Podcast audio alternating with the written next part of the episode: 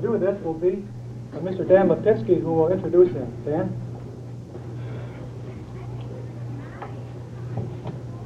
Get out of there. I hardly think it's necessary for me to uh, enumerate Lloyd Miller's credentials as a Civil War authority. But Mr. Miller might be termed America's number one Civil War buff. Attested to that is this case of Grant's Scotch whiskey right next to us over here. Is the first time that I have given a talk in a Civil War roundtable where there have been females. And I'm famous for swearing a little bit. And I'm going to have to watch myself tonight. But if one of them slips out, why, that, that's you got to take it. That's all. I'm sorry. Um, speaking about dues, when we started this fellowship fund, I felt that uh, maybe I could in, dig up some money from some of these other roundtables that I had promised to speak with. And uh, I started doing this. In Kansas City, they said, Lloyd, we can't afford to pay you an honorarium. We're glad to pay your expenses. Um, well, I said, that's all right, Doc, uh, Dr. Maybe. Uh, I said, what are your dues? How long you've been in business? What's your balance in the treasury? And I kept picking his brains. And anyway, when we got ready to leave the day afterwards, I said, you know, about that honorarium, I wouldn't take it. I don't want it. I don't need it. But why don't you just slip me a check for $50 to put in that fund? Oh, we'd be delighted to. I did this several places. A couple of places I hit them for 100, 150. But when I got out to Springfield three years ago, the treasurer's report, and they said they had $17 and a half in the treasury. and their dues, I think, were $2 a year. And I said, here you are in the capital of our fair state, and you're supposed to be men interested in American history, and you all have a tie on and a shirt. You must be able to make $50 a week or something. Uh, how come you have such a low treasury? I said, I was going to ask for an honorarium, but you can't even pay postage with the balance you've got. But I said, I'd tell you something. And they had bread in baskets. And I went to every table and dumped the bread and had the baskets. Now I said, you take this and you take this. And I want to see some green stuff when it comes back for this fellowship fund. I got $89. And they couldn't understand this. They couldn't, they couldn't collect anything down. But uh, we've raised a lot of money, and we're going to raise more. Um, you find schools in the United States where they don't teach American history, it kind of makes your blood boil. This um, talk tonight, I'm going to treat on just one portion of the battlefield on the second day at Gettysburg. Now, I don't know the capacity of a lot of the people. History to a, a lot of ladies is not too interesting. I'm going to make this one darn interesting tonight, I'm sure of that. Aren't I? uh, but I just want to go over for a few seconds something that happened in this great, this was the biggest battle of the Civil War. There were more men engaged than any other battle, and it lasted longer than any other battle, three days. in the first day, the Union commander, Meade, had only had command of that army three days. Lee was uh, the general of the army in the South and well respected and loved, and he was the champion. He was uh, just like the guy that had the Green Bay Packers as far as the South concerned with his army. But they were moving up into one of these invasions. He only made two up into Pennsylvania to get money, supplies, get the army the devil out of Virginia, was eating, eating them out of house and home, and relieve the pressure on Richmond. Lee went up the mountains west of Gettysburg, and uh, his cavalry under Stuart had orders, but if you read them, they were not strict enough to tie him down. He'd been raiding before very successfully, and uh, uh, he just went off on this raid. Uh, Mr. Lee didn't have Stuart's cavalry. However, he did have some. I'll talk about later. But anyway, in moving over towards Gettysburg with one of his Army Corps on the uh, early on the morning of July 1, 1863, up here where the town of Gettysburg is, it's above the map, about where that light is, coming from the west on the Chambersburg Pike, some of his troops bumped into Federal cavalry. What in God's name is that on the floor there? Boy, it jumps. You know, some of these Confederate soldiers would have used that for food. anyway, Buford's, uh, Buford's brigade of cavalry were scouting ahead of Meade's army that had been coming up, keeping itself between Washington and Baltimore and wherever this Confederate army was, somewhere, they didn't know exactly. And Meade, in his mind, had no thought of any battle here at Gettysburg. He wanted to make a defense farther south where a creek runs east and west more or less called Pipe Creek, and he was going to make his defense there if he had got into a good firefight.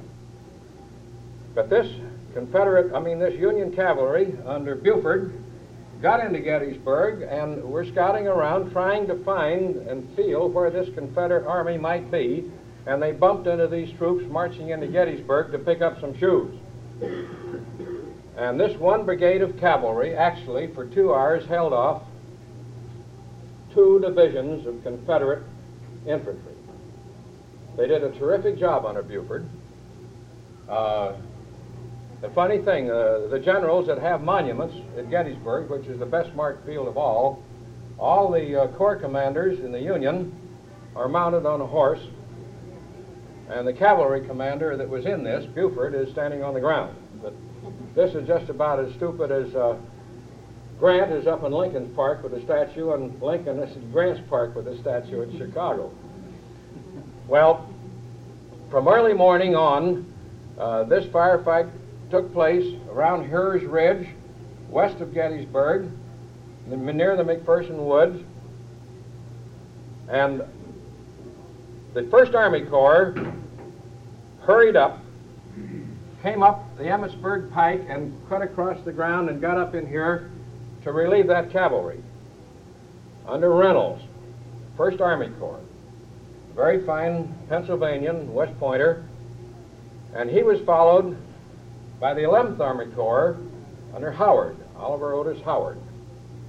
Uh, Howard got up about 1 o'clock in the afternoon and was faced more or less to the north, fighting off another group of Confederates coming down from Carlisle under Ewell.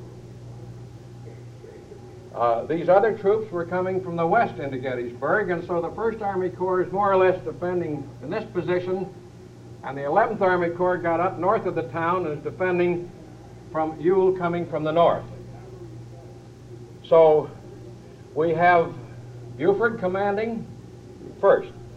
Then we have Reynolds in the 1st Army Corps, who's now commander on the field. Around 12 o'clock, when Howard appeared ahead of his column, Howard became, because of his seniority, the commanding officer. Um, and word is sent back immediately to Meade, who's at Taneytown, south of here, with his headquarters. The rest of the Union Army is down in here, over in here, and over in here. and a fast concentration is ordered to get these troops up, and it keeps developing until it's a battle. Reynolds was killed in the McPherson Woods. Abner Doubleday, that's supposed to have invented baseball, took his place. We had Doubleday commanding after Reynolds was killed. I missed him, that's right. Then when Howard came up, Howard took command. Uh, in the afternoon, these troops were so beat up that the Howard's men in the 11th Army Corps were beaten pretty badly and came back and rendezvoused around Cemetery Hill where Lincoln made his Gettysburg Address, and incidentally, the only monument to his speech is there at Gettysburg. Um, Howard had left one division around Cemetery Hill, and he dug in and prepared a defense there, which was very smart. Anyway, the Union troops fell back through the town. Many were captured, many killed, They rendezvoused around Cemetery Hill, and the troops over in here kept falling back until they were all more or less concentrated up in this area. Lee saw this rout of the Union Army down into here and sent word to his General Ewell in the Second Army Corps to take those people. Ewell procrastinated. He didn't take those people. He missed a golden opportunity. He just sat there with his wooden leg. He should have had uh, people take this spot. If they could have taken this spot with their artillery, they'd have just knocked the devil out of this Union concentration. Ewell didn't move because he said he lacked Johnson's division. Johnson had gone all the way from Carlisle, way over west and down, and clogged the roads with these other troops of Lee's trying to get up. Ewell didn't attack because Johnson wasn't there. Johnson got in about 8 o'clock at night, exact time. In the meantime, some Union troops under the 12th Army Corps came in the picture, commanded by Slocum. He being the senior, he now is the general of the army.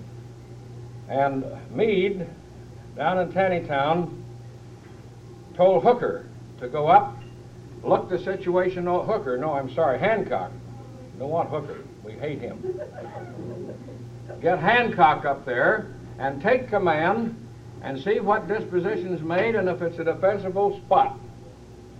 So Hancock goes up, finds the situation as it is, and this is a very fine defensible spot because from Cemetery Hill there's a ridge coming down, topped off by Little Round Top and Big Round Top.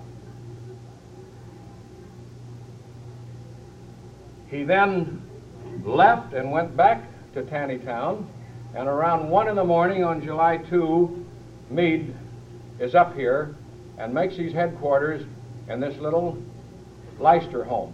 It's still there. Those of you who've been to Gettysburg all seen it. It's just over the hill from this cemetery ridge. This, of course, is known as Seminary Ridge, and it's named after a Lutheran, Lutheran seminary west of the town. This, of course, gets its name from all. The, the, this was the graveyard for Gettysburg. So, Meade now looks the situation over and decides that he's going to defend this, and he had already uh, they had already sent troops over on Culp's Hill from the remnants of the First Army Corps defending this so that the Confederates would have to fight like the devil to get it. So we have Union troops here and here, and he said then to have Hancock bring his Second Army Corps and extend it down. And as the other troops came up, he would make proper disposition. Lee told Ewell to take this position and to attack those people. But Mr. Lee did not go over and argue with Ewell or see what he was doing. Of all the battles with his greatness, and, and no one can deny that Lee was a terrific statistician, a tactician, leader, fighter, but this was Lee's worst battle by far. And his first step was he didn't follow Baldy Ewell and check it up. And for those of you who are students that know this subject, Lee gave broad orders to his corps commanders, and they seemed to have the ability to do the job without any more detail. But when, when um, Stonewall Jackson was killed at Chancellorsville, Lee lost a terrific man. And Baldy Ewell took part of his troops, and a name, man named Ambrose Powell Hill formed the Third Army Corps and took the other part of Jackson's troops. And I guess Mr. Lee thought that maybe Baldy Ewell could think like Stonewall Jackson and do the job here, but he didn't follow it up. All right. All night long, troops are marching like mad from the west to reinforce for Lee, from the south, the southeast, and uh, late in the afternoon when the uh, 12th Army Corps came up under Slocum,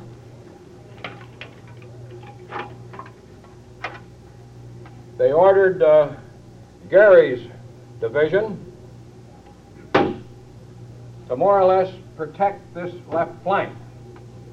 Geary's division, the 12th Army Corps, is there, and he is to stay there until he's relieved by Mr. Sickles, who commands the 3rd Army Corps. Well, anyway, when the 2nd Army Corps came up through the night, they're placed more or less. I'm not going to put these troops up here because we're talking about the Conf- Union left.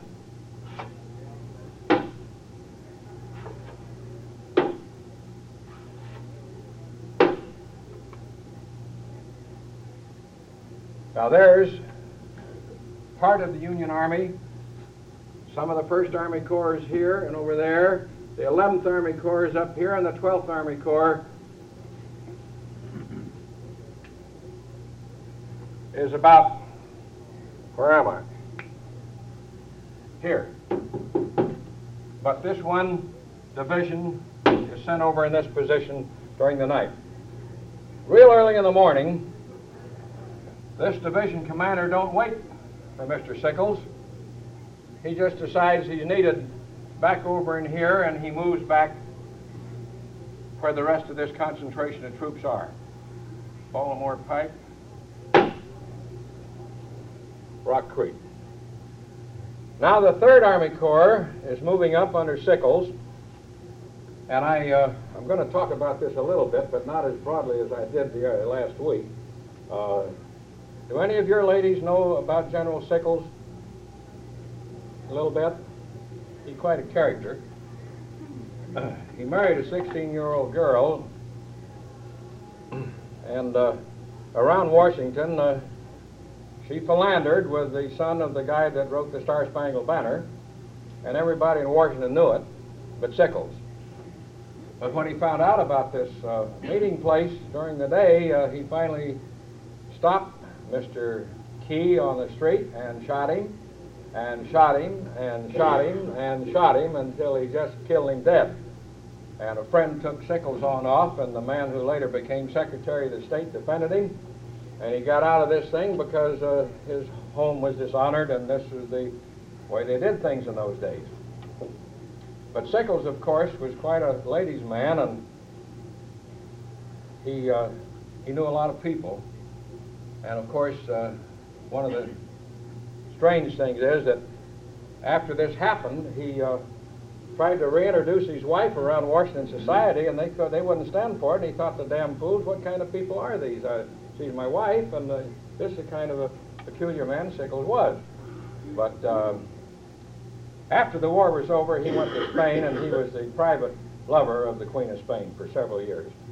He had a leg off, and he, he kept up this life until he was about 90. Uh, I really, I, he's a strong man. I take my hat off. but enough of that. Early in the morning, Mr. Sickles brings his Third Army Corps into the scene, and uh, he only has two divisions. One division is left back at Harper's Ferry. So when Sickles comes up, he extends this line down where he's supposed to.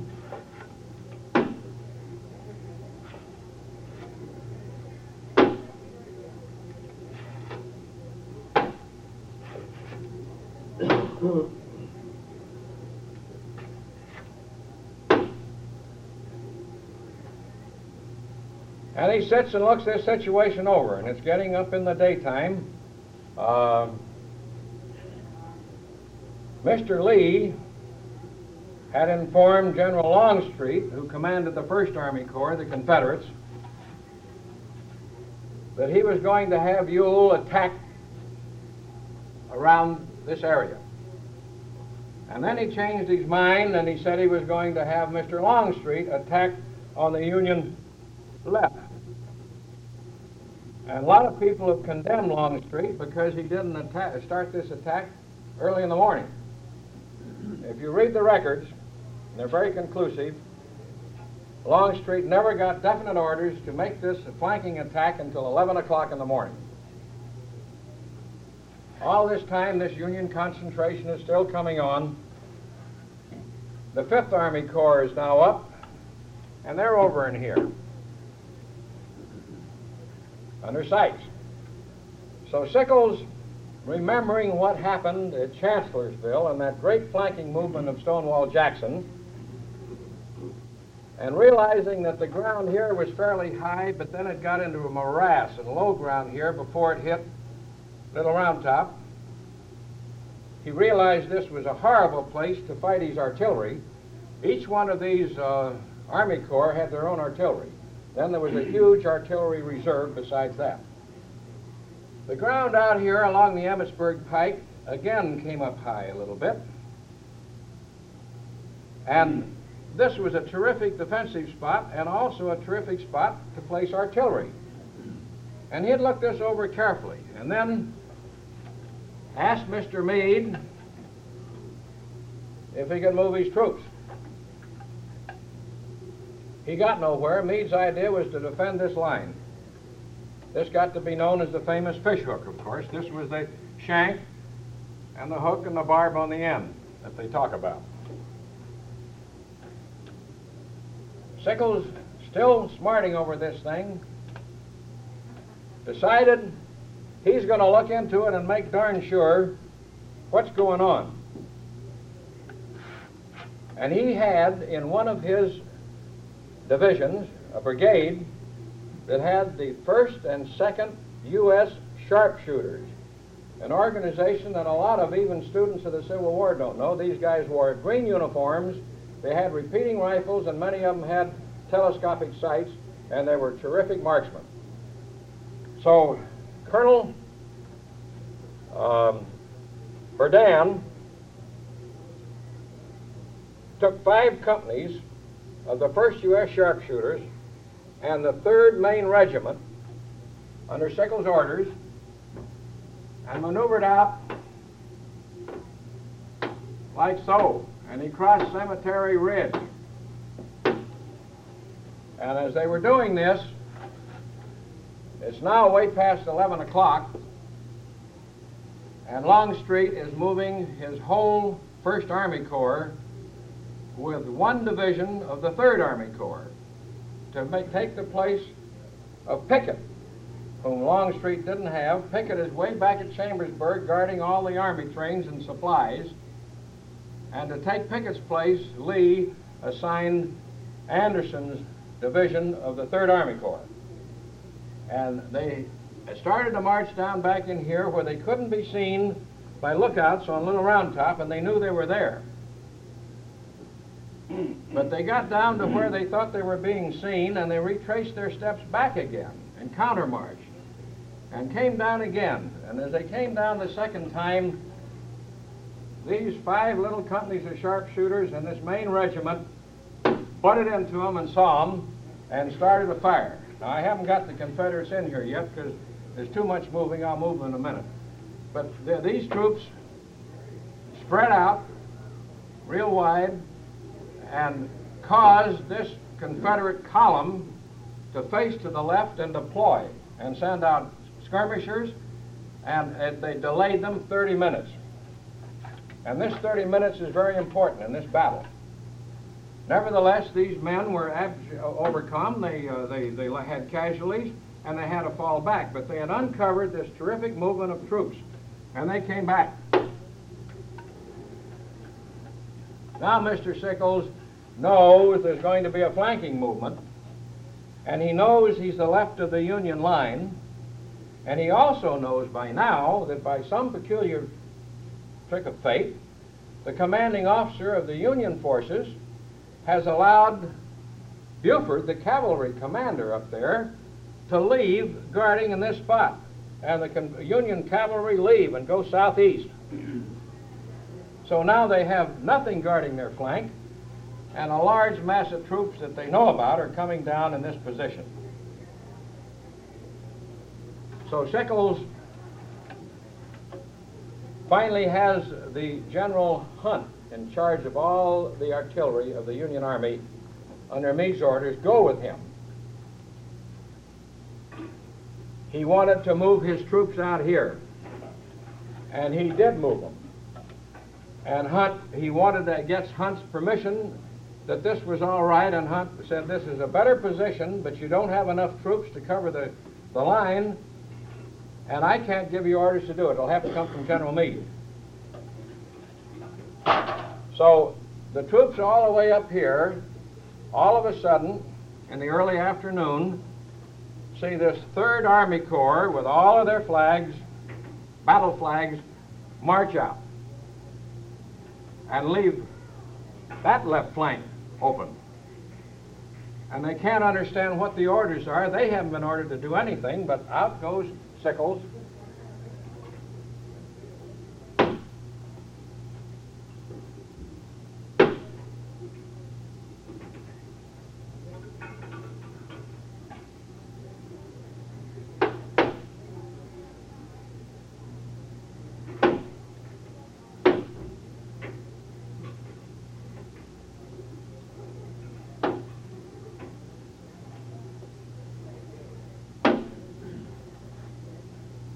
Now, on this high ground, this way, there's a defensible spot for infantry to defend. And these two brigades are backed up with this one in reserve. And these are under a very fine general who went far in the war. Um, we'll get back to him in a minute. Down by the famous peach orchard, General Graham has a brigade, 1st Brigade, 1st Division. The Frenchman, Regis de Trobriand, is down by the wheat field, and extending on down towards the Devil's Den is um, Ward with his brigade.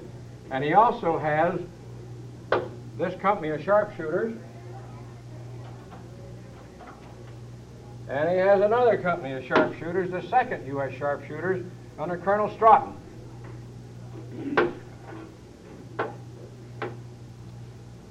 Now, the Union flank is open here, but this is a tough spot because it goes uphill a little bit to this, it goes uphill a little bit to that. There are a lot of woods in here. Confederates don't know what's back of it around the Trostle House. And we got some Confederates on there now.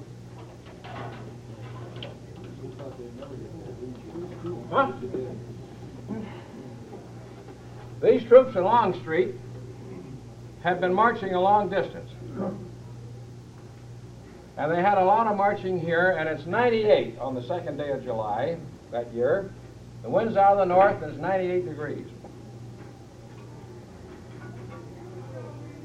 Hood, who commands a division under Longstreet, has his strongest brigade, all Alabama troops, under General Law, and they're still back up here. They marched all part of the night, all this day, and then they had a double quick down to get in the front of this whole column.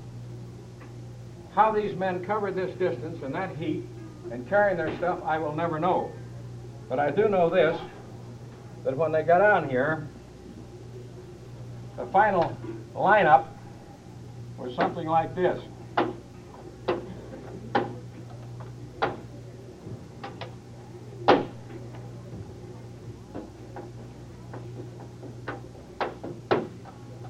Law's brigade is backed up with Benning's brigade of Georgia troops in reserve. Then we have the 4th, 3rd, 1st Texas, and the 3rd Arkansas. And they're backed up by a brigade under General Anderson reserve. These are Hood's troops under Longstreet. Then Lafayette McLaws has a division. The other division that's there under Longstreet.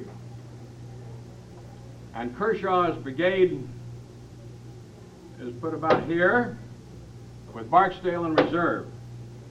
Semmes' brigade with Wofford in reserve. All of that artillery is placed on the left for this for these two divisions. Anderson's troops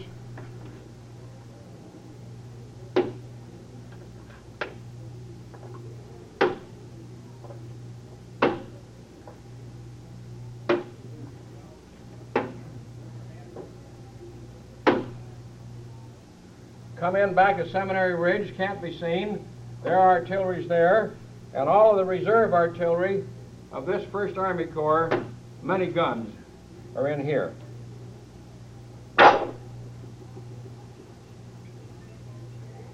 When these poor devils got all the way down, they detailed men out of the ranks to take their canteens and get some water. They had none. 98 degrees, dusty. They'd been in the tail end, double quicking through, and the, the farthest down on this flanking movement. But some of this cavalry was still out there and captured these men, and the Confederates never got their canteens. When four o'clock, I mean, when this kickoff came at four o'clock, the orders had been that when Longstreet was ready to attack, he would attack up the Emmitsburg pike. And when those guns were heard, the Second Army Corps under old Baldy Ewell with his wooden leg, who did nothing the day before, was to attack up at the north.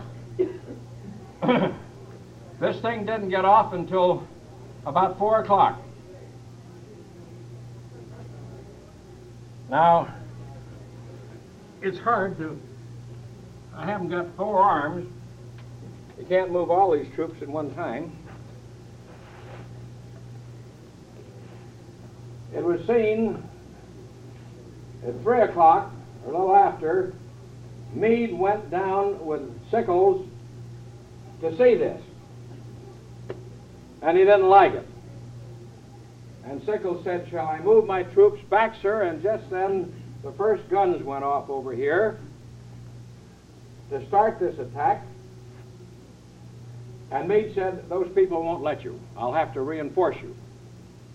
So immediately he went back and ordered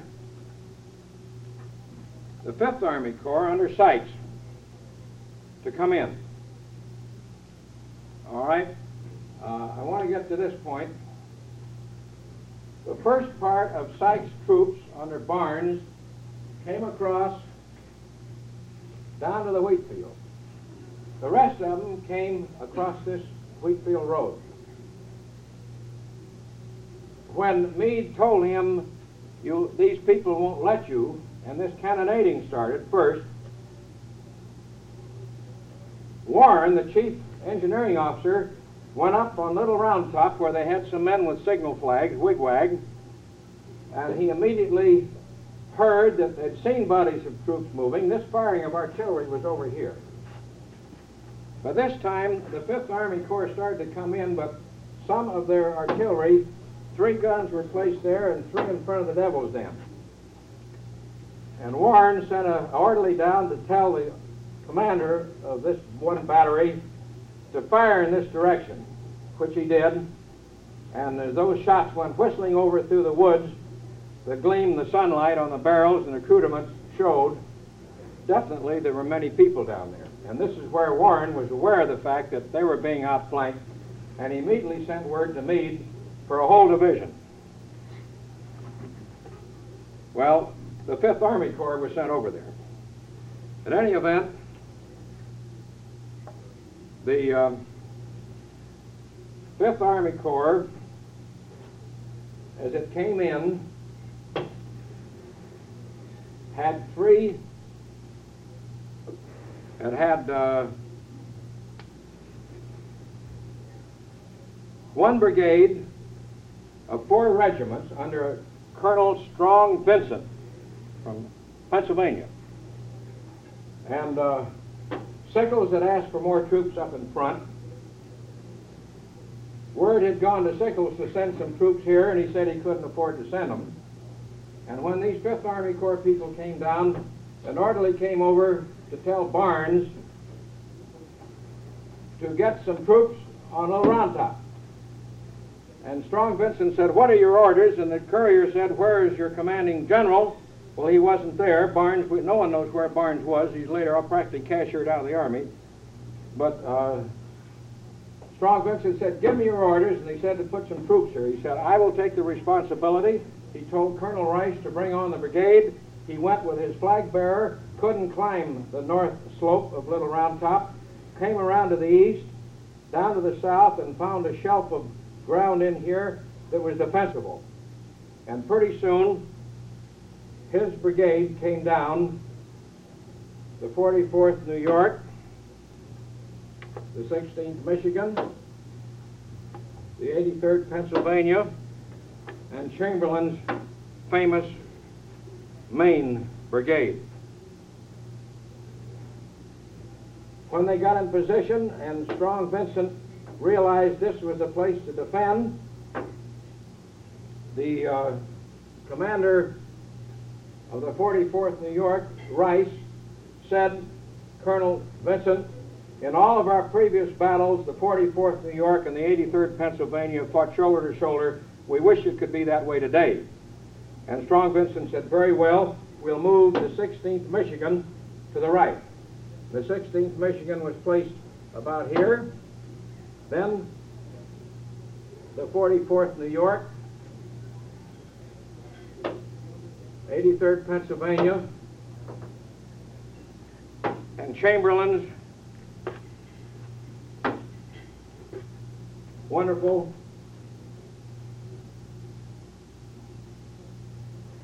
Maine regiment, which play, was placed about in this position. Chamberlain sent out Company B as skirmishers to see what was out in here and see if there was any movement of Confederates. Now, while this is taking place, this attack has started. And as these troops, they, they had remonstrated with Hood that they could flank the Round Tops because they had found out, sent some scouts out and found nobody on it. They could see the whole reserve of artillery and supply wagons back here. And they begged to let them go around to the east of Big Round Top. And Hood believed in it, wanted to do it, went to Longstreet. Longstreet sent word to Lee. Lee's orders were to attack up the Emmitsburg Pike. He didn't know that this was here. He knew that was there now. And he figured they could roll these troops up and take them in flank.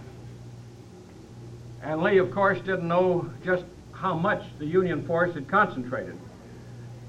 So as hard as these men tried to change these tactics, they had to do what Mr. Lee said, but Mr. Lee never came down and looked. Again, the second day, he doesn't look. So this brigade starts off, followed by the reserves. In the meantime, Stratton sharpshooters have been sent out in front, clear across here. They did terrific damage with those telescopic sights at long range. But anyway, as the troops kept coming up in this brigade, they were too far to the right. And by this time, the next bunch are coming in, and he sees it's impossible to bear off to the left. So he told these two regiments to stop. And as the other troops moved up, to come in on their left. But just at this time, these sharpshooters were overpowered and they fell back up over a little round top. But the commanding general here figured they'd be taken in flank, so he turned these two regiments to face them.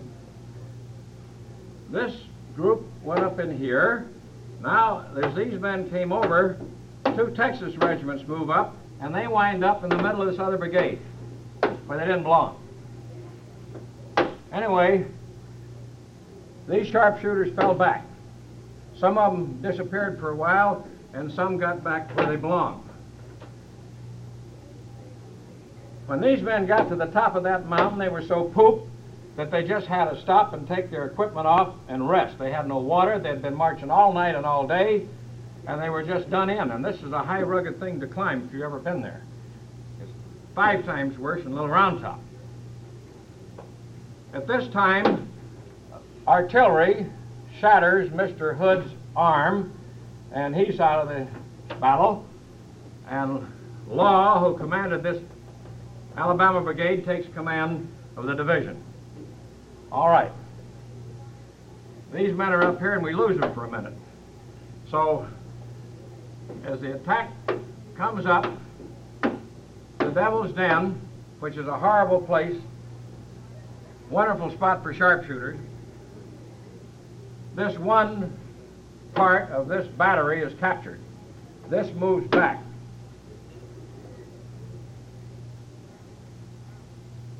This is out of the picture. Then down to this valley go in file these troops. Meantime, this comes up here and so on. These four regiments, two of them sent out skirmishers. The skirmishers met, there were several killed. And these Confederate troops attacked as hard as they could and kept it up until they saw they couldn't make the grade and they decided to fall back and attack up to the left. So they moved back here and finally this regiment stayed by there, stood its ground, lost a lot of men, but these men around men went around to this side of Little Round Top to attack up in flank. They did. And while they're doing that,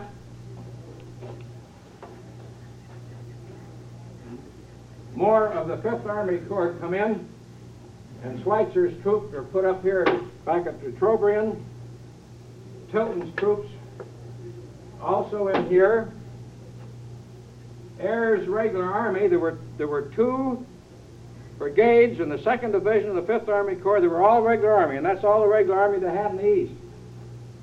These were all, the rest of them were all volunteers at this time. Now, the last thing that Warren did when this attack is going on, and he doesn't know Strong Vincent's down here at all. It's big drop off. He can't hear him. There's a north wind. He doesn't know there at all. But he sees this attack coming up the valley from Devil's Den, and he sees the terrific firefight that's raging over here.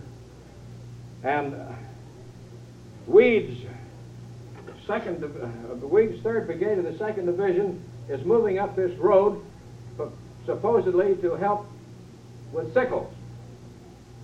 And he gets by, but as these troops go on by, Patrick O'Rourke in this 3rd Brigade with 140th New York is seen by Warren, and Warren rode down the hill and said, Patty, he had commanded him before. He said, Patty, get up on that hill. We need support as fast, get there as fast as you can. And these men ran up, hadn't loaded their guns, hadn't fixed bayonets. They actually, when this part of this 16th Michigan broke and retreated with these Confederates coming up here, O'Rourke's men just bodily ran into them. And it took them so by surprise that they didn't even realize they weren't being shot at.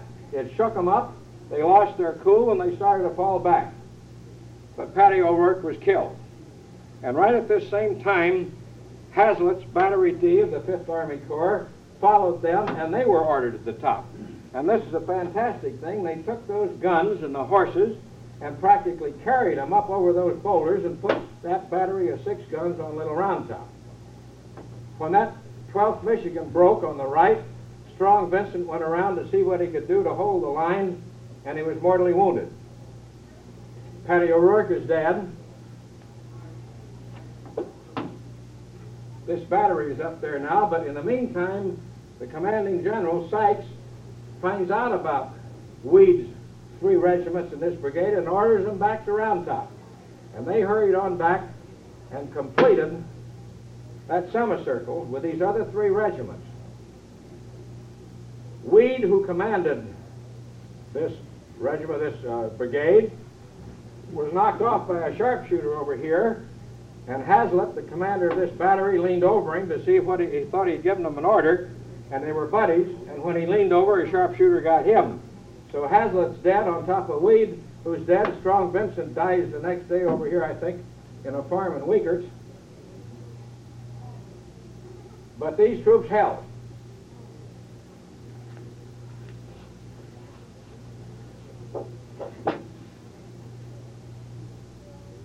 And when this thing failed, and these men finally fell back with the Confederacy, these two regiments came over. They got their breath back.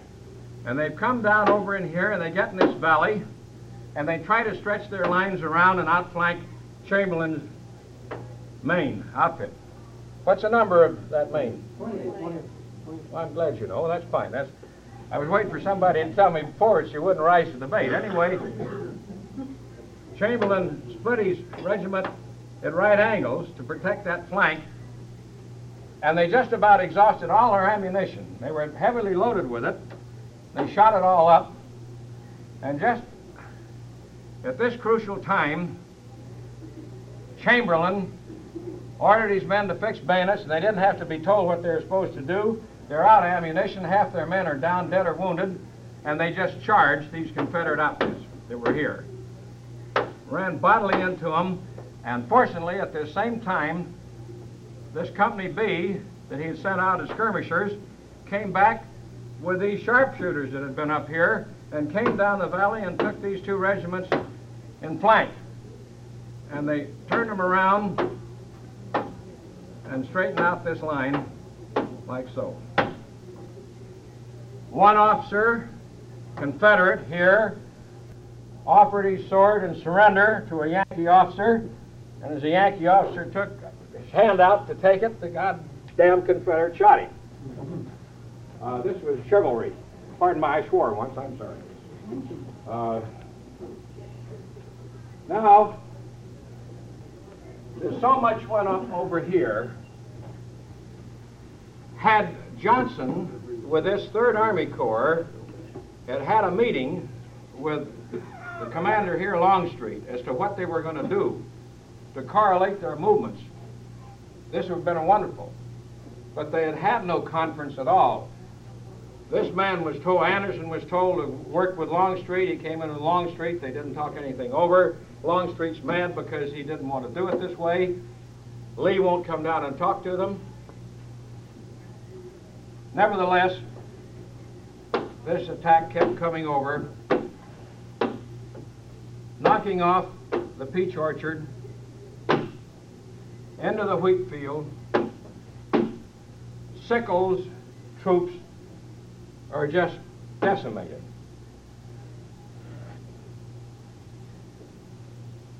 And Hancock sent, Hancock was temporarily put in command of this area when Sickles lost his leg. A piece of artillery knocked his right leg off above the knee and it was hanging in shreds um, back by the Trostle form. But the Irish Brigade, there were three divisions. The Second Army two divisions, say, of the Second Army Corps came down here to bolster this line. And, of course, the Fifth Army Corps was in here in depth. But the net result was that this apex could not be held against this terrific firefight the Confederates had of massed artillery. And they just kept weakening their, pushing them back. The reserve artillery finally lined up and made a charge right up to this position and put in a terrific bunch of shot and shell. And, uh, well, it just played hob in this concentrated area, that's all. Now, with Anderson's troops, if Anderson had cooperated with Longstreet, if Lee had been there to do something about it, if A.P. Hill, who commanded the corps that had this division of Anderson's, had been there, they might have done something. But two of these divisions, Mahone and Posey, did nothing. Wright and two other divisions got on over, and later, when this line was pushed back, Wright actually got up to Seminary Hill but couldn't hold a position. And it was about in here that that 1st Minnesota was decimated. Had the greatest losses of any regiment in the Civil War. Well, the net result was, as it's getting late, now 5.30, towards 6 o'clock, some of these troops came in front of the others, the ones that were up in front came back, and you have a thing going on like this. Along the Plum Run line. They're just massed, some of them mixed up with other troops. Their artillery is half of it is wiped out, and if it hadn't been for Hunt with the reserve artillery up here to bolster this line along this Plum Run, Run Creek, they'd never been able to stop them. But they did stop them. And Longstreet said, if it hadn't been for those 20 or 30 minutes they lost when Berdan sharpshooters were over there, they'd have jumped off sooner, and the defense on Little Round Top wouldn't have been there. And they'd turned this flank. And then again, had Lee done anything about it? Had the Corps commander done anything about it? Had they had any kind of a conference? Nothing like this at all. It wasn't until 4 o'clock that the Confederates jumped off. They suffered terrific losses. And actually, two-thirds of the losses at Gettysburg in those three days occurred after 4 o'clock on the second day down here on this left flank. You read many books, and there's many of them that tell you that Warren ordered troops around Little Round Top. He wanted a division sent there. He never saw Strong Vincent go back there. He never heard Strong Vincent's firing. He never knew they were there. He had a slight wound after he ordered up Patty O'Rourke, who was killed, and moved back to his headquarters. And then to finish this thing off in the evening, as these troops got in this position, these fellows are back here on the west side of Round Top. The balance of the 5th Army Corps is in the valley and up on the heights. And after 6 o'clock at night, the head of the 6th Army Corps, the strongest Army Corps in the Union under Sedgwick, is up here. The barn door is locked. The whole Union Army is now concentrated. And Lee doesn't have his cavalry, and he doesn't have Pickett's division that's still back leaving Chambersburg. There's much that can be said about, oh, during this fight, there were troops also sent from the 12th Army Corps over here to help for a while, but had that man Baldy Ewell attacked when this concentration was made here, he'd have broken through. The attack was very weak, and it didn't come until nightfall, and by that time, Meade had skillfully moved men back and reinforced this section up here so that there was no chance of a breakthrough. Now again, Mr. Lee complained bitterly because he didn't have Stuart's cavalry in his eyes. Second day at night, Stuart was in the vicinity, and on the third day, of course, fought a cavalry battle out east of town. But a lot of people lose sight of the fact that Mr. Lee had four brigades of cavalry back at Chambersburg. And that cavalry was sufficient to defend those wagon trains and supplies and let Pickett's men be up here earlier. Had Pickett been here with Longstreet, how, where they had team cooperation, there'd been a breakthrough. There's no question in my mind. But this thing was so half-hearted with Anderson, with two of these brigades not even taking part in the fight when they should have, those generals might just as well have been playing mummely peg back someplace else at a Holiday Inn. Now this, uh, I think the interesting part of this uh, is to discuss it. I've told you part of it. I didn't bring in a lot of the bloody gore that too many ladies shared. It, this was an awful abattoir in here. There were over 500 Confederates alone dead in this wheat field. They just came on and on and on and on. Hood's men were fighters. Longstreet men were fighters. And they were mad because they couldn't do what they wanted to do. They wanted to flank the Union Army.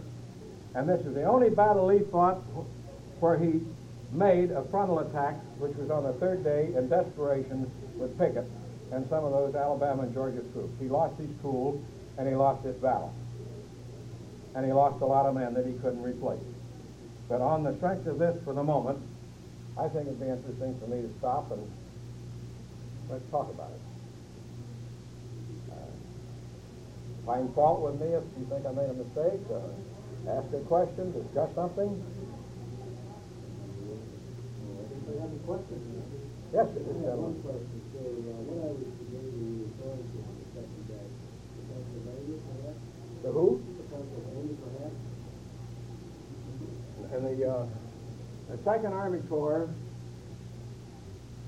it was a Colonel Cross who got killed. That morning, he had seen one of the ambulances go by, and he said, "We won't need any of your dead wagons today," but that night he was in one. Um, let me find out. I'll answer your question very gladly. Zook also was killed. Um, Now, this, digress, let me digress for a second. Sickles had formed the Excelsior Brigade back in New York. This is where he got his start as a military man.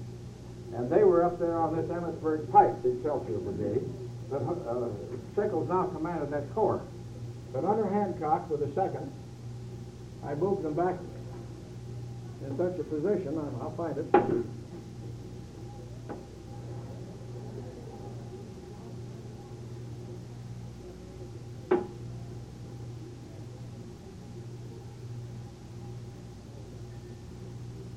Um, where the devil is it? Here. The Irish Brigade had the 28th Massachusetts under Colonel Byrnes, 63rd New York under Bentley, 69th New York under Moroney, 88th New York under Burke, 116th Pennsylvania Four Companies under Mulholland, and was commanded by Colonel Pat Kelly. Those are all pretty much Irish names, aren't they? Well, yes and no. Well, that, that was the Irish Brigade. The Massachusetts regiment, uh, unfortunately, wasn't an Irish regiment, it was, uh, kind of a shotgun wedding. It's an interesting thing. It was an brigade. Well, um, this, this, this brigade had, um, uh, 27 killed, 109 wounded, and 62 missing, had a total losses of 198. There's a Catholic priest that has a statue here in Gettysburg from that outfit. You've seen it that have been down there. Well, Mr. Miller, you speculated on uh, why Lee was up there, uh, looking for food and shoes and so forth. Do You really think that's what he was up there for?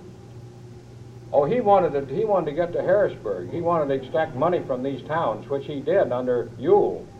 And uh, Stuart took a terrific toll of people with money, put ransom on these towns and stuff.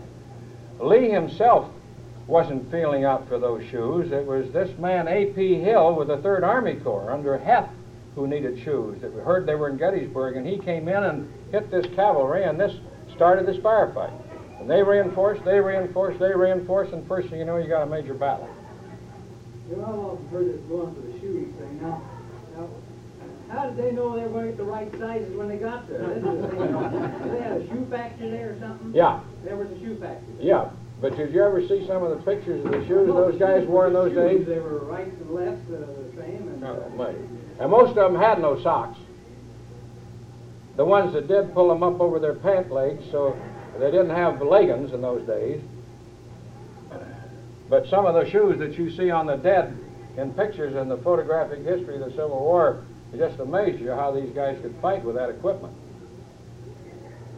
I, I don't know how they did it. I, I just know this, that with all the development and the know-how uh, starting in World War One, and the fact that the international rules of land warfare called for a 30 caliber copper jacketed bullet that could go through a man and leave a small hole when it came out and not give him lead poison. And then with all of the developments in medicine with sulfa and penicillin that saved so many lives, plus the fact that doctors have learned how to treat belly wounds. And whenever a man had a belly wound in the Civil War, they pulled him under a tree and gave him a chew of tobacco or a drink of whiskey because he was out. They knew it. He was peritonitis had set in he was going to die. This was just a foregone conclusion. These guys had a bone shattered. They immediately sawed it off. And many of those limbs that were sawed off, they didn't give them anything but a drink of whiskey or a hard right in the chin or a nail to chew on. I, it's just fantastic. I know this, that if the average soldier today had a fight under those conditions, with a 55 caliber lead dum-dum bullet, that went in that big and came out as big as your fist, and then dropped dead of fright. Uh, Mr. Miller, you created a very interesting salient there. I think perhaps it might be the benefit of all of us to explain that salient at Gettysburg on the second day. The what? The salient, the salient that you created on your map. I'm lost. Well, you, you created a salient right above the wheat field on the second day, beginning the second day. It was not a, it wasn't on purpose, but it was there. And unfortunately, the Confederate Army was uh, forced to attack this salient. It was one of the very... Oh, salient. I didn't get the word you were saying. I'm sorry. I think perhaps... Uh, I, I, you said salient, I'd have gotten it. I, Perhaps. salient, okay. Well, I'm a Kentuckian, and I call it salient. Excuse me for that. All right. I think this would be an interesting explanation, though, for all of us, the, uh, the uh, purpose of that salient and how important it was. Well, the thing is that many military people have criticized Sickles as a non-West Pointer, an entrepreneur, uh, a fighter. His men loved him. He, he fought. He had guts. And he, he covered himself with glory in previous battles. But they criticized him for violating the orders of the commander-in-chief. But Longstreet said after the war to Sickles, if you hadn't put that salient out of there, we'd have crushed you. Now, what better uh, proof of this can you have than two opponents talking this way?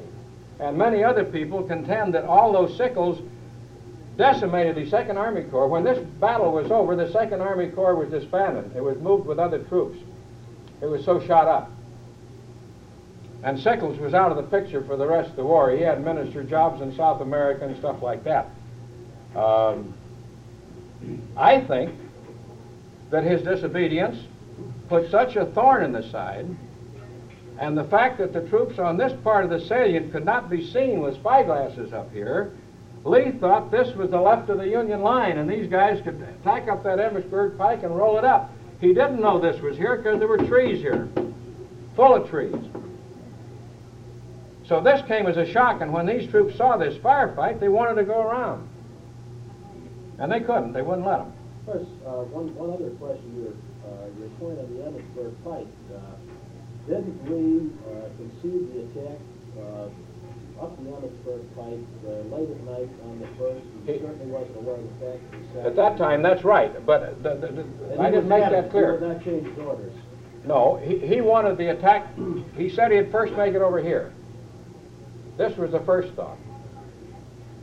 But then, changing his mind, he said at 11 o'clock to attack here definitely. This was one of the two alternatives. But then, when these couriers went back from Longstreet asking to go around, Lee's intelligence up here saw these troops in midair and he thought this was the end of the Union line, and he stuck to his guns on that. But if you'd come down and looked, it might have been different. And that's why I think, and many others do, that the fact that Lee didn't do what his Stonewall Jackson did. Stonewall Jackson went out and reconnoitered by himself. That's how he lost his life at Chancellorsville. Got ahead of his troops. The Woods and his own troops, North Carolinians, shot him. But uh, Lee just left it up to his top generals, and this man, A.P. Hill, I'm satisfied from all I can dig out of it, was sick. And there's definite proof that Lee was sick this day. They weren't around at all. And this old Baldy Ewell, well, I'll tell you the kind of a guy he was, if you, those of you who are not historians. He had a childhood sweetheart. She married a Mr. Brown. Late in life, Mr. Brown died, and Ewell married her. And when he introduced her to society, he said, Gentlemen, I want, to, want you to meet my wife, Mrs. Brown. and they say he had a high, squeaky, bird like voice, and in one battle, he got hit in the leg, in the wooden leg with a minie ball, and went plunk into the wood, and he stopped the whole movement to give a dissertation on why it was important to have a wooden leg in a battle. I want to get a drink of water. What do you think of Longstreet's uh, original flanking attack plan? Do you think that had merits? Yes. Yes. I, I, I really think so. The Sixth Army Corps was not up. You all come back. Careful. Huh? Where are you going?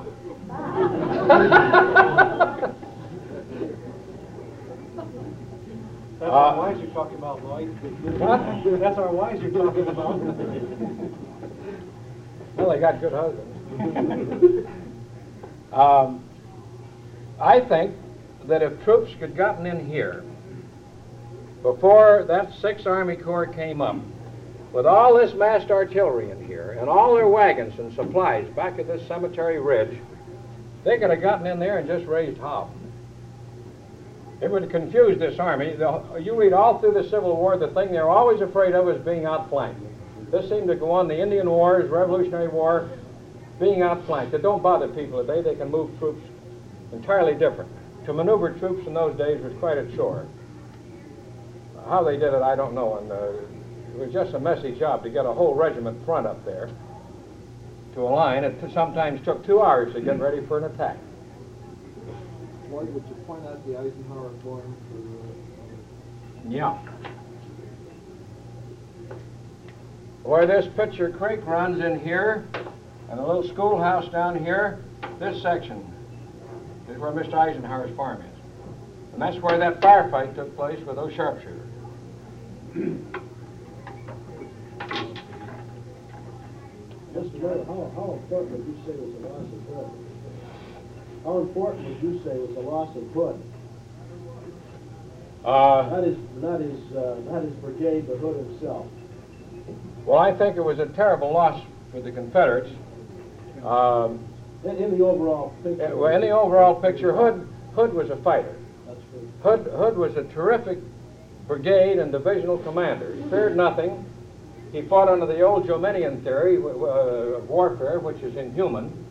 But the idea was that each man would be shoulder to shoulder and attack. It Didn't matter if there's a whole bunch of smoothbore Napoleons looking them right down the throat with canister and grape. They attacked shoulder to shoulder because they could feel, feel their fellow man and had confidence. If he got knocked off, the guy in the rear rank moved up and they keep on going. And the idea being if they keep on coming and getting shot full of holes and you're still shooting and they're still coming, pretty soon you drop your damn gun and run. But this, this was the way, the same way with a fighter. If you hit him with everything you got and he's still standing there, you wonder what holding him up. You begin to worry. But Hood was this kind of a fighter. He lost men awful bad in Antietam. And of course, he got the command of the army in 64 down at Franklin and lost his whole shirt because he didn't have the ability to command an army. He lacked that ability. And he had a leg off and an arm withered, and he was so in pain with no aspirin that the guy was drunk all the time. And he was a good Kentuckian. He knew how to drink whiskey. And I think I think this was a terrible loss to lose to lose Hood. Uh, here, partic- conceivably carried, uh, uh, carried the Union left, there's no question about it. well, I think he would have done a better job with this outfit because when Laws left this Alabama brigade, which was the strongest brigade, if Hood had still been here and Laws kept that brigade, they might have broken through. I think they possibly could. I do too. Because I think the troops lost heart, and they lost Hood. Oh, there's no question about it. The word went through the army. And of course, a little bit of this went on when Sickles was reported. They saw him laying there in a stretcher, I, as they say, and when, when he saw the troops were worried about he was dying, he lit a cigar and waved to the boys and carried off in a blaze of glory with his leg just hanging in shreds. We'll have one more question. Uh, to ask, and then we'll have to break it off. I was rather interested, you're mentioning the mass artillery fire. What little I have read on the subject, uh, I read specifically the complaint that your artillery got entirely under too much of local control. By that I mean uh, regiments and uh, brigades or even down to battalions trying to control their own artillery for the benefit of their own units. That's right. Rather than the mass firepower that uh, they use in uh, modern concepts. And yet you spoke of a, of a large artillery reserve under, I assume, Army control. Uh, This was under which did they General- this- the Army control? This was under General Hunt, who commanded the artillery reserve and was the head of all artillery in a sense. Uh, he got enough artillery in there when this stuff all broke up to make this defense along this Plum Run line, and they had enough uh, infantry back of it to support it. But prior to that, it was all piecemeal through here, and when this big charge came with this reserve artillery over here, they just made a shambles out of this whole section. Nothing could stand under it. The other point which I was curious about, you mentioned the the Confederates tried to go around the south end there of the Little Big, Round Top. big round top. Or little round top? Little Round Top. Well, yeah, they got part, they got through there. You said they got about four units, and then a couple of them pulled back and went north. Well, they, they got shot up so bad, they thought if they got around on this side, they could take these troops and flank. They could see the left of their line, the right of the Union line here, under Colonel Welch. And they did almost break through, because Welch's three right companies broke, and with Welch went on back and was found back here at night. Uh, he was under, his reputation was shot all to hell after this battle, but he was later killed in 64 at, uh, at Petersburg. Why, if they were breaking contact with the enemy, uh, even though they were getting shot up, did they lack the intelligence uh, information to know that they could go uh, continue on to the east and, and they could break out, break contact with the Union forces and, and uh, flank them to the east rather than going to the north? Or were they afraid of it because they had uh, no information or what? They had no, no, these troops had no information, but when they got around here, the firefight had been on the south side of Little Round Top, and this man Chamberlain's troops were spread real thin and thrown back at a 45 degree angle, and they didn't know how far this, they kept wanting to outflank it, but when this charge finally came, they had to face it. And they had expended a lot of their ammunition also, and they, had, they were the ones that had marched all day and up this mountain, and they were just beat physically. Lloyd, what, what were the casualties the second day? Oh, don't ask me that. Don't ask me that. Uh, the total casualties the second day, they were, the total casualties were over 18,000. On both sides? On both sides? Yeah. Yeah. But uh, actually, two Army Corps of the North, Union, uh, went out of business. The First Army Corps ceased to resist, and the Third Army Corps ceased after this battle. And of course, uh, a lot of things. Now, this to me, uh, this is the hardest fighting of the whole three days. The greatest losses, and more things could have happened here probably, with the one exception at Culp's Hill. But everybody knows about that famous Pickett's charge on the third day when Lee lost his cool. He attacked on the left, he attacked on the right, and the third day, in that meeting with the General Meade that night with all of his corps commanders, the last thing that happened when they went out of the house, when they decided what they would do, Meade said to Gibbon, who commanded the Second Army Corps now, he said, the attack will come on your front tomorrow, which it did. The Second Army Corps under Gibbon. Uh, I keep bringing this up because I like a lot of people. We all, we study history, we like certain generals and we dislike others, but I thoroughly detest Pickett. Pickett had long curly locks, worse than Custer. He put perfume in his hair. He wrote sonnets and poetry. And on the third day, when they lined his troops up, there were 15,000 men almost in that attacking group. But he had a little less than 5,000 Virginians that were under him. The great first families, the FFVs, the great newspaper writers in the South, always giving the Virginia troops the glory. But in that were North Carolinians and Georgians and Alabamians, making up the other almost 10,000. And when they crossed the Emmitsburg Pike, the last was ever seen of Mr. Pickett, he was behind the Codori barn and never went any farther. But the others went up to the copse of woods and the angle, and Armistead was killed, and the others. You know that story. But the total losses and killed were 1,300 and some, I think 1,352. And this was a frontal attack over a mile after two hours of the heaviest bombardment ever known on the North American continent. These guns firing to soften up the Union, to soften up for his attack.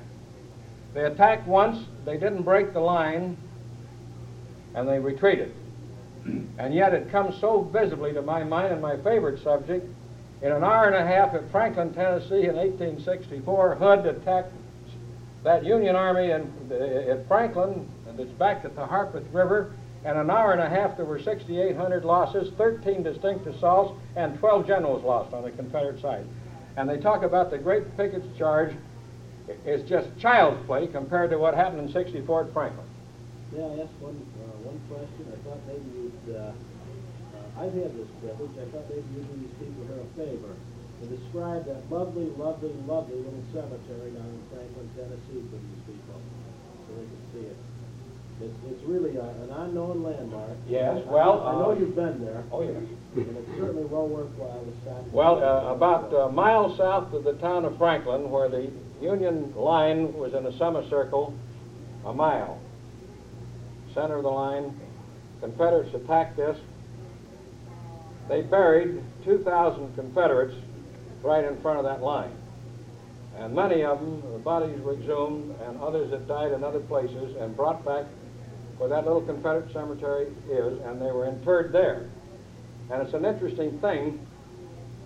The old man that owns that, if he's still living, is a very elderly doctor. And he rents this property out to a guy that feeds cattle. And he's a vicious, mean guy. And if you attempt to go down there now, he'll shoot you. He's actually shot people. And the other fellow like that in the Civil War field is on the Brunner farm near Second Bull Run, and he'll kill you if he sees you on the property. You can't get on there. But when we went down with the, with the Civil War battlefield group on our first battlefield tour, we went back into that farm at the McGavock house, where the five Confederate generals were laid out that night. And we sent word into this guy, we've got 60 men here, and damn you, if you try to shoot us, we're going to tear you in a thousand pieces. And we went in and went in the place.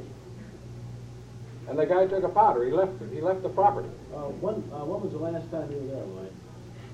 two years ago. I, I was there in, uh, in, uh, sixty, sixty-four, uh, sixty-four, sixty-five, I'm not absolutely certain. But at that time, uh, it was in beautiful shape, this, cemetery. Oh, the cemetery is. Right, easy access, no problem. Oh, you can go in there. This isn't, this isn't on the McGavock farm. This No, is next no, to You it. can see the McGavock farm in the Beyond background. that, It- it- yes. And incidentally, it's a lovely antebellum home. It really, it it paints an an astonishing picture. You can see that very, very readily from the cemetery. And it's, uh, for somebody that wants to take maybe uh, a two or a three-day trip, it's an easy travel. It's a really an easy ride from here, Yes, oh, yes. and well worthwhile. It's well marked, too. The, the, the interesting thing is that the people that know the Civil War are not, not student, great students of it, but a lot of people that study it still have never heard of Franklin. They don't know anything about it. And the only reason I got interested in it is in, when I was 11 years old, my family were divorced, and I was sent to New York Military Academy, and I was a pretty young squirt. And some guy had sold my father the 12-volume photographic history of the Civil War under Trevelyan Miller, who's no relation of ours. He bought this thing for $112 and didn't want it, and he was mad because he bought it, so he figured I'm in military school and he sent it to me. And the first thing I opened was one of the volumes, and it happened to be where it said about a Union army marching by a Confederate army, it almost light their pipes on their campfires and escape. And this was describing the affair at Spring Hill the day before Franklin. And there was only two or three pages of it, and no pictures to satisfy me. So I started reading.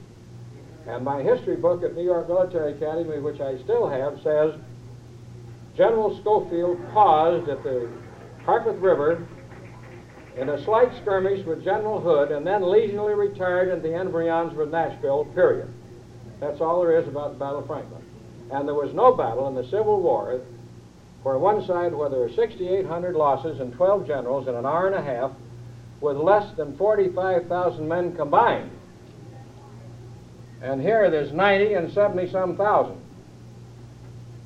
And that was quite a deal. And that was fought an hour and a half in darkness almost. They said that uh, some of the spectators there at Franklin said they could hear two distinct crashes. The massed artillery shot, they were busting open boxes of minie balls and putting in the bag of powder and putting in all the minie balls and nails and bolts and rocks they could find. And then as these massive humanity came towards them, they said you could hear the crash of that cannon and the crash of the bones. It just came boom, boom.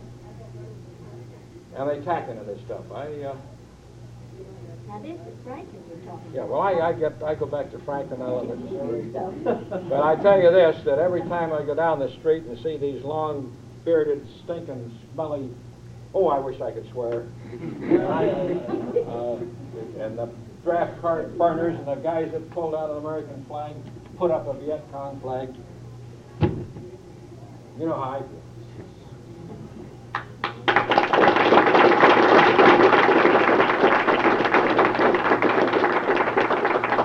On behalf of the roundtable, Mr. Miller, I'd like to thank you very much for taking your time out from your busy schedule and come here to talk to us. And uh, we certainly hope to uh, see you here again, maybe on the Battle of Franklin. Well, I, uh, I appreciate being here, and I, it was a pleasure to talk to you ladies. I say it's the first time I've done this, and I hope you weren't too bored.